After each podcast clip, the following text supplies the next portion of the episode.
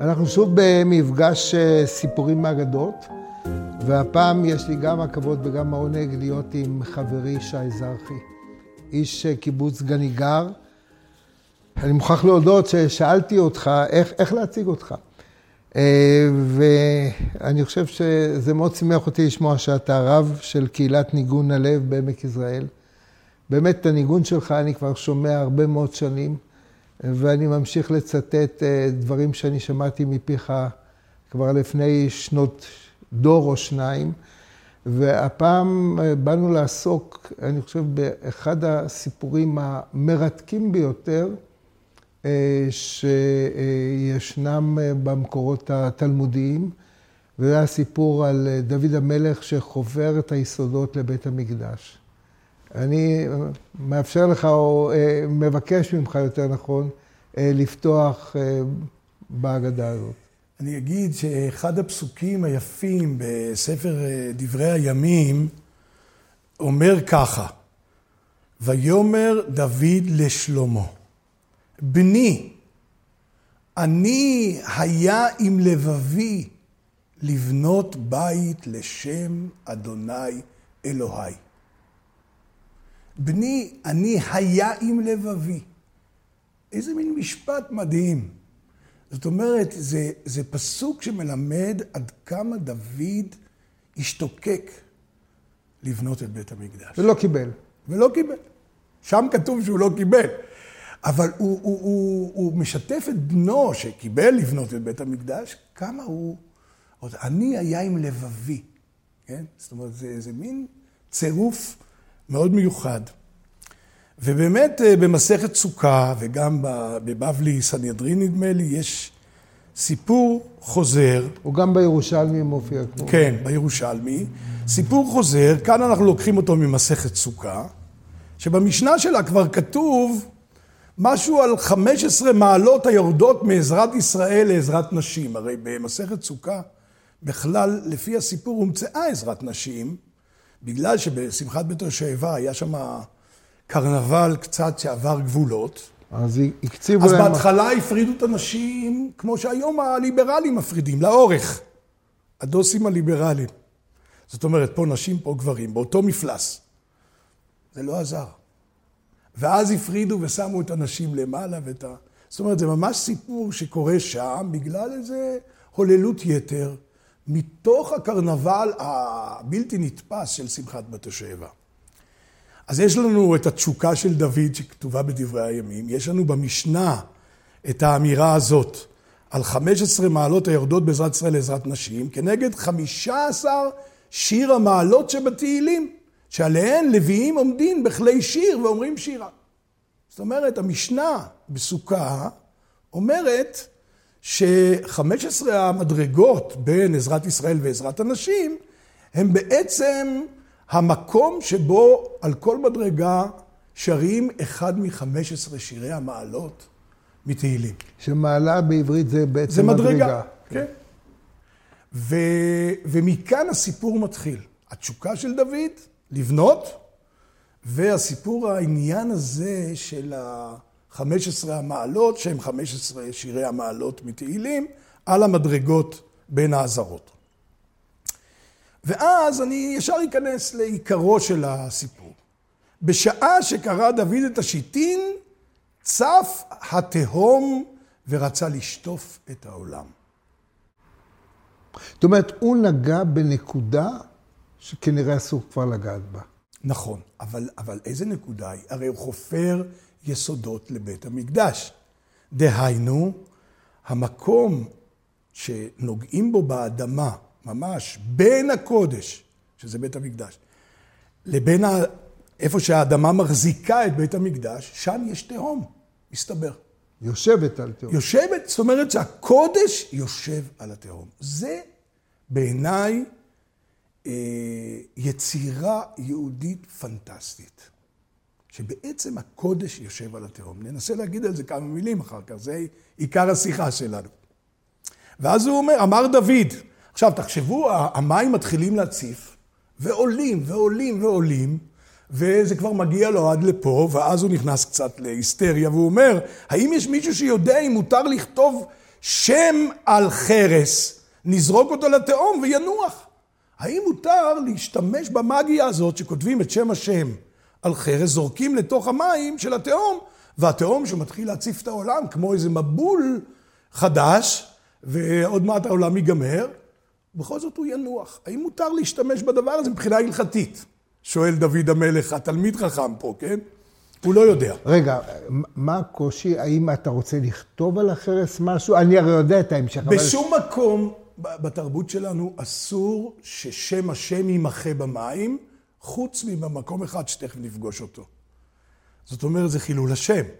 כשאתה כותב את השם וזורק למים, והאותיות יכולות להינמס לתוך המים, להשתף במים, זה חילול השם, אז זה אסור. אז הוא שואל אם מותר בשביל להציל את העולם לעשות דבר כזה, וזו פה שאלה רצינית, כן? ותזכרו שזה דבר אקוטי, כי המים כבר מגיעים, מציפים את העולם. לא היה מי שיאמר לו דבר, לא עונים לו. אמר דוד, כל מי שיודע לומר ואינו אומר, ייחנק בגרונו. הוא מקצין ומתחיל לאיים. רגע, ייחנק בגרונו, כי הוא בעצמו הולך להיחנק בגרונו. בדיוק, בדיוק. אולי כולנו בעצם ניחנק בגרוננו, כי אותו המים האלה מציפים אותנו ונמות בתוכם. ואז אומרים, נשא אחיתופל קל וחומר בעצמו, ואמר, מה לעשות שלום בין איש לאשתו, אמרה תורה, שמי שנכתב בקדושה ימחה על המים, לעשות שלום לכל העולם כולו, על אחת כמה וכמה. אחיתופל נושא דרשה של... רגע, אז שאנחנו אומרים היום מצאת אחיתופל, זה הכוונה היא... אני לא יודע אם רק זאת, כנראה היו לו עוד עצות. אבל זאת עצה טובה? זאת עצה חכמה מאוד, כי מה הוא בעצם אומר? הוא אומר, יש מקום אחד בתורה שלנו, שמותר להשתמש בשם השם שימחה על המים, וזה באישה סוטה, שהכהן רוצה להשקות אותה כדי לבדוק אם היא סטתה או לא, להשקות אותה במים המרים המעררים, אז מעבר לזה שיש בתוכם את האפר של המקדש וזה, אז כותבים את כל, על קלף, את כל התורה הזאת מבמדבר פרק ה', בסופים. משיקים אותה בתוך המים, וזה לוקח את כל המילים שעליהם כתוב מה עושים עם אישה סוטה, כל ההלכות האלה במדבר, בספר במדבר, וכתוב שם, וכתב את העלות האלה, הכהן בספר, ומחה אל מי המרים. זאת אומרת, הוא כותב את כל ההלכה הזאת במדבר על האישה סוטה, מהתורה שלנו, ושם את זה בפנים, ועכשיו בעצם כל הטקסט הזה, הוא נזל אל תוך המים שהיא הולכת לשתות אותם. וזה מה שעושה את הבחינה שלה. כי כל הטקסט הזה, של ההלכה הזאת, שמה קורה עם אישה סוטה, כתוב, ובעצם הדיו בתוך המים. ואז היא שותה את זה, ואם היא מתה, אז היא כנראה... אגב, ישנו מחקר מאוד מעניין, שכל פרשת אישה סוטה לא היה ולא נברא, מעולם לא בוצע לפועל. כן, אבל הסיפור שלנו מספר על זה לא מעט, ומאוד יכול להיות שזה לא היה, אני מקווה שזה לא היה, בכל אופן. בכל אופן, מה אומר אחיתופל, מה זה ההצעה שלו? הוא אומר, אם מותר להציל זוג אחד בבחינה של הסוטה, אז להציל את העולם כולו מחורבן של מבול כזה, על אחת כמה וכמה, מהצפה של התהום. ברור שבוטה. ואז מה קורה? ואז הוא אומר מותר. כתב, דוד כנראה כתב שם על חרס וזרק אותו לתהום, וירד התהום 16,000 אמות. הוא כותב את שם השם, זורק את החרס עם שם השם לתהום, והתהום מתחיל לרדת, אבל הוא יורד... יתר על המידה. יתר על המידה, 16,000 אמה. עכשיו יש סכנה, קודם הייתה סכנה שהעולם יוצף ויגמר. עכשיו הסכנה שהעולם יתייבש. יתייבש, ולא יהיה לנו לא חיטה ולא זה, ולא... נמות מרעב. זאת אומרת, זה בעצם שתי פנים. אז מה מחפשים פה? את מידת ההשתוות, את הבלנס? מחפשים את הבלנס. איך להחזיר את העולם לחיים? הרי יש פה משהו שמאיים. תגידי, אז בניית בית המקדש, יש בה סכנות של הרס, של מוות? ככה נראה. ככה נראה שזה מה שזה אומר פה. שבעצם כשאתה מתקרב לקודש, אתה מתחיל לבנות את הקודש, אתה נמצא בעיסוק עם התהום. עכשיו, התהום יש לה, לפי מה שכתוב כאן, בעצם שני תפקידים. מצד אחד, היא איום אדיר להרוס את העולם. זה מים שאין עליהם שליטה. וזה כמו שאנחנו מרגישים בתהום הפנימית שלנו, שהרבה פעמים בכל מיני מצבי נפש, זה מתחיל לעלות, וזה מאיים להוציא את האדם מדעתו, מהעולם הזה. והתפקיד השני הוא תפקיד להשקות, זה דווקא הפוך, תפקיד חיובי, להשקות את העולם כדי שיהיה פריון. תגיד, אז בעצם התהום זה כמו הכוח החשמלי, או כמו הכוח האטומי? כן, אבל אני רוצה עכשיו להגיד ככה, התהום הוא בעצם נושא בתוכו שלושה מצבים שמופיעים בהגדה. הצפה? לא, המצב הבולמיה, שזה ההצפה. אני קורא לזה בולמיה, כי זה מזכיר את השימוש העודף שמסכן את האדם. כן, בולמיה זה מחלה שהעודף אוכל, והעודף, זה מסכן את החיים. והאנורקסיה? ויש האנורקסיה, שזה ה-16,000 עמה למטה, שזה מייבש, שזה בעצם המצב של הרעב המוחלט, כן?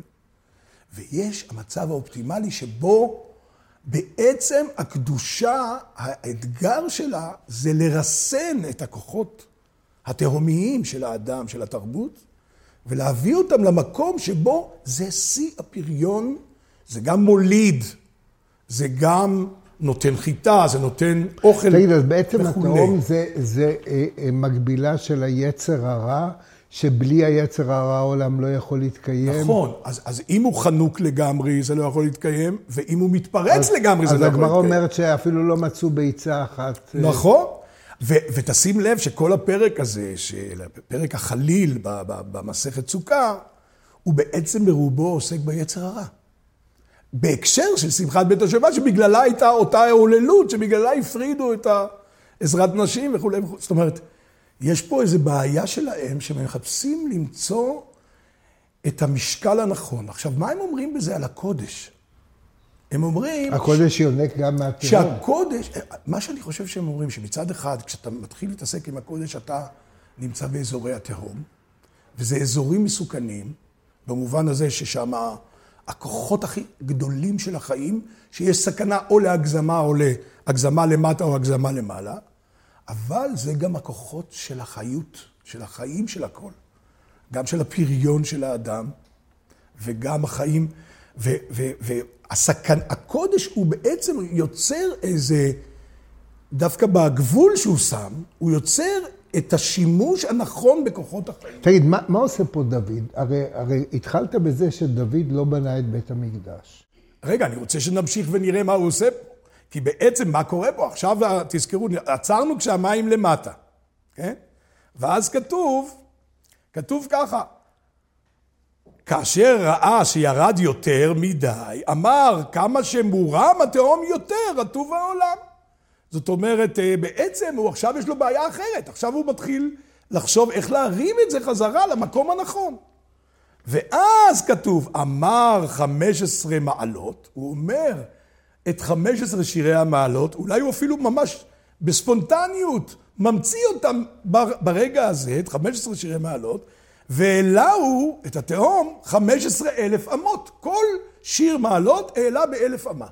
והוא העמיד את זה 1,000 אמה מתחת לאדמה, שזה כנראה המקום הנכון, כדי שהעולם יישאר תחוח ותהיה לחלוכית בעולם. עמידה הוא ב1,000 אמות. אמר הוא לה, נלמד מכאן כי יסודה של הארץ 1,000 אמות. והרי אנו רואים שאנו חופרים מעט ויוצאים מים. יש פה איזו שאלה כזאת מתחכמת ואומרת, בסדר, התהום צריכה לעמוד 1,000 אמות כדי להשקות את כל העולם. אבל אנחנו יודעים שאנחנו חופרים פחות מ1,000 אמות ולפעמים מוצאים קצת מים.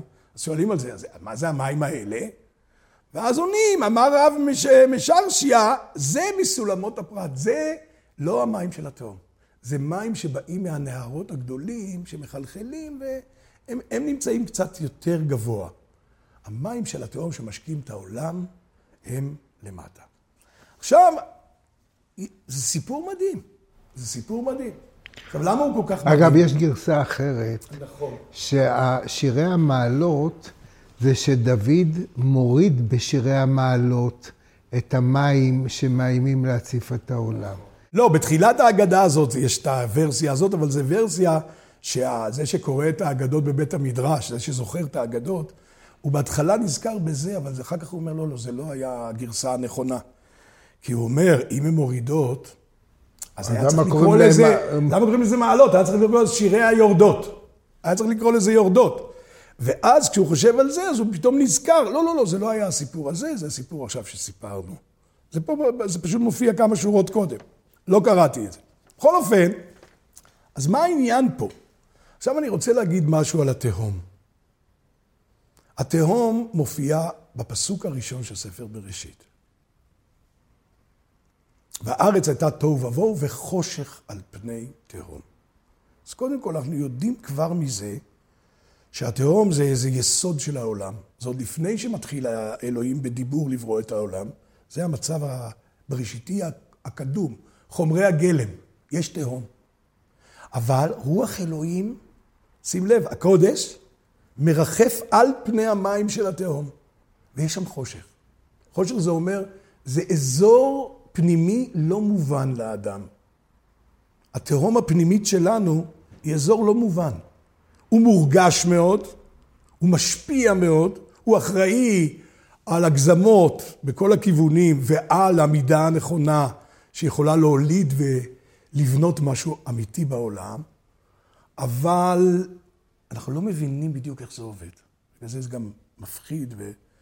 והקודש הוא באמת איזו הבניה של איך להגיע למידה הנכונה. תראה, הסיפור הזה שזכה למחקרים רבים, כבש את ליבם של חוקרי חז"ל. איינמן למשל עוסק בזה, דוב נוי עוסק בזה. ואני חייב לספר לך סיפור. יום אחד מטלפן אליי איתן הבר, הוא אומר לי, תשמע, הוא היה ראש הלשכה של יצחק רבין וכתב את הנאומים שלו. אומר, יצחק צריך לכתוב, אני כותב ליצחק נאום במלאת כך וכך שנים לירושלים, משרד התיירות חוגג, תן לי איזה מדרש, שהוא רוצה לפתוח את הנאום שלו במדרש. וכמובן שיצחק רבין בכדורי לא למד תלמוד ומדרשים וכו', לא מספיק, לא למד בכלל. ואמרתי לו, תשמע, ישנו הסיפור הזה. והר הבית יושב על הקונפליקט הגדול ביותר של קיומנו. הכל יתחיל מהר הבית, הכל יתחיל מחרם שריף. הנה אנחנו רואים, אפילו באירועים, אלה שעולים להר הבית, ביום ירושלים, לא בירושלים, בתשעה באב.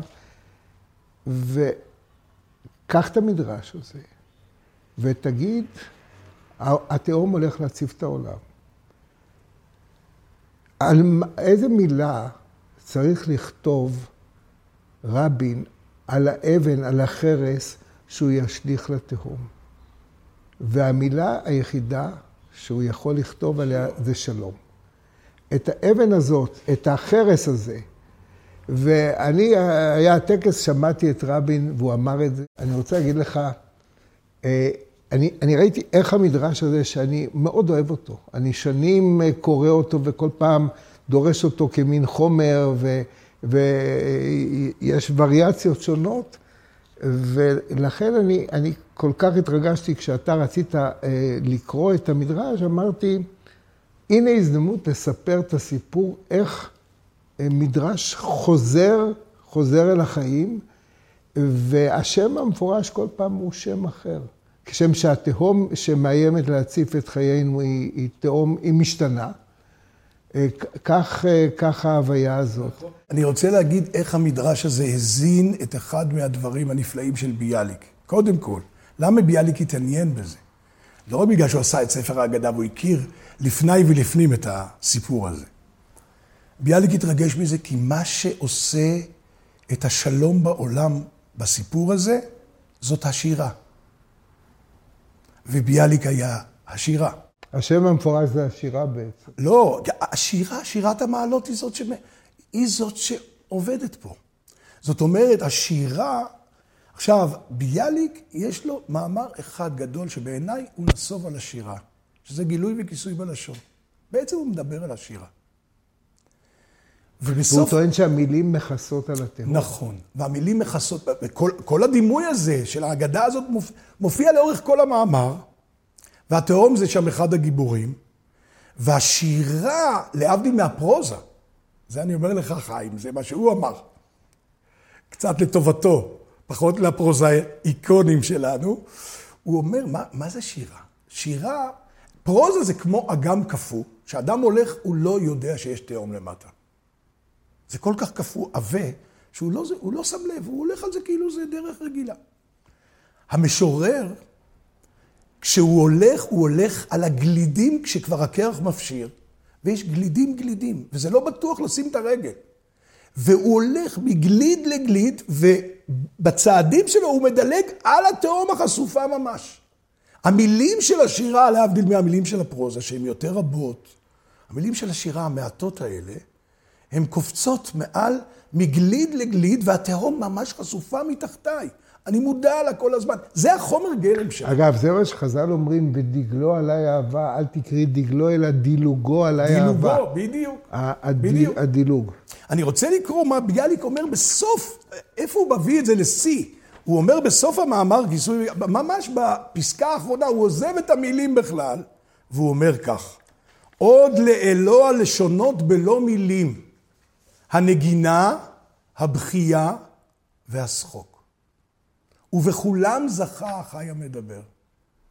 הוא אומר, לאלוהים יש 3 לשונות שגם האדם זכה בהם. שהן לשונות לא מילוליות. והם אולי הייתי אומר הלשונות התהומיות. אני גיליתי פעם, כשאני עוסק בתהום לא מעט, אז גיליתי שהמילה המייה היא נגזרת של המילה תהום. המייה זה איזה קול, יש לנו את זה בתחילת ההמנון שלנו, כן? נפש יהודי הומיה. הומיה.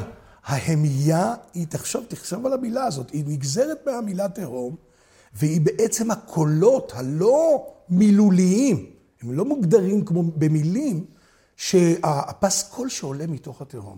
וזה משותף לאדם ולאלוהים, כי הוא אומר לנו פה, הלשונות שבהם האדם ואלוהים הכי עמוק מדברים ביניהם, אולי זה יסוד הפנימי של התפילה, זה לשונות לא מילוליות, זה הנגינה, הבכייה והשחוק, שהם הכי אותנטיים, ועכשיו הוא אומר, הללו מתחילים ממקום שהמילים קלות, ולא לסתום בהם את התהום, אלא לפתוח, מבעבעים ועולים הם מן התהום, הם עליית התהום עצמו, 3 הלשונות האלה.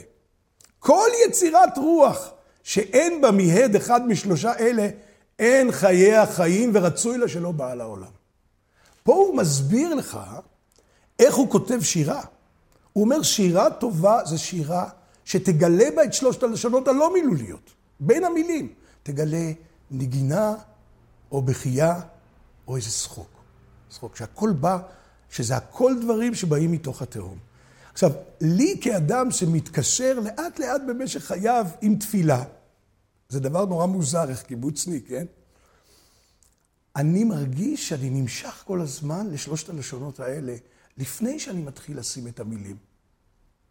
הסידור הרי כל כך מלא מילים צפופות, שלא תמיד לקדוש ברוך הוא יש מקום שם. וכשאתה קצת רגע מפנה, ואתה מרגיש בתוך השירה הזאת של התהילים... תגיד לי, אז שאתה אומר, ממעמקים קראתי חיה, האם ממעמקים... אלה מעמקי התהום? כן. אני מרגיש... לא שאתה נמצא בתוך המעמקים, אלא שאתה קורא... כן, אני מרגיש שהמקומות שבהם האדם הכי מדבר את עומק ליבו ומגיע לקודש, נוגע בקודש, וזה ביאליק מלמד, וזה ההגדה הזאת מלמדת, זה הזרימה של המים, של התהום. זה דבר רגיש ועדין, ויכול גם להוציא את האדם מן הדעת. וגם הרסני. והרסני, אבל רק איתו, אם עובדים איתו נכון. והקודש, לא במקרה, לקודש תמיד יש איזה גבול. הקודש תמיד כרוך באיזה גבול. תראה, בברכה הראשונה שאומרים, בשבע ברכות של החתונה, שזה הערב שבו פעם ראשונה מותר לקיים יחסי אישות. אז אומרים שמה בברכת אחרי פרי הגפן, שציוונו על העריות, ואסר לנו את הארוסות, והתיר לנו את הנשואות לנו על ידי חופה וקידושין.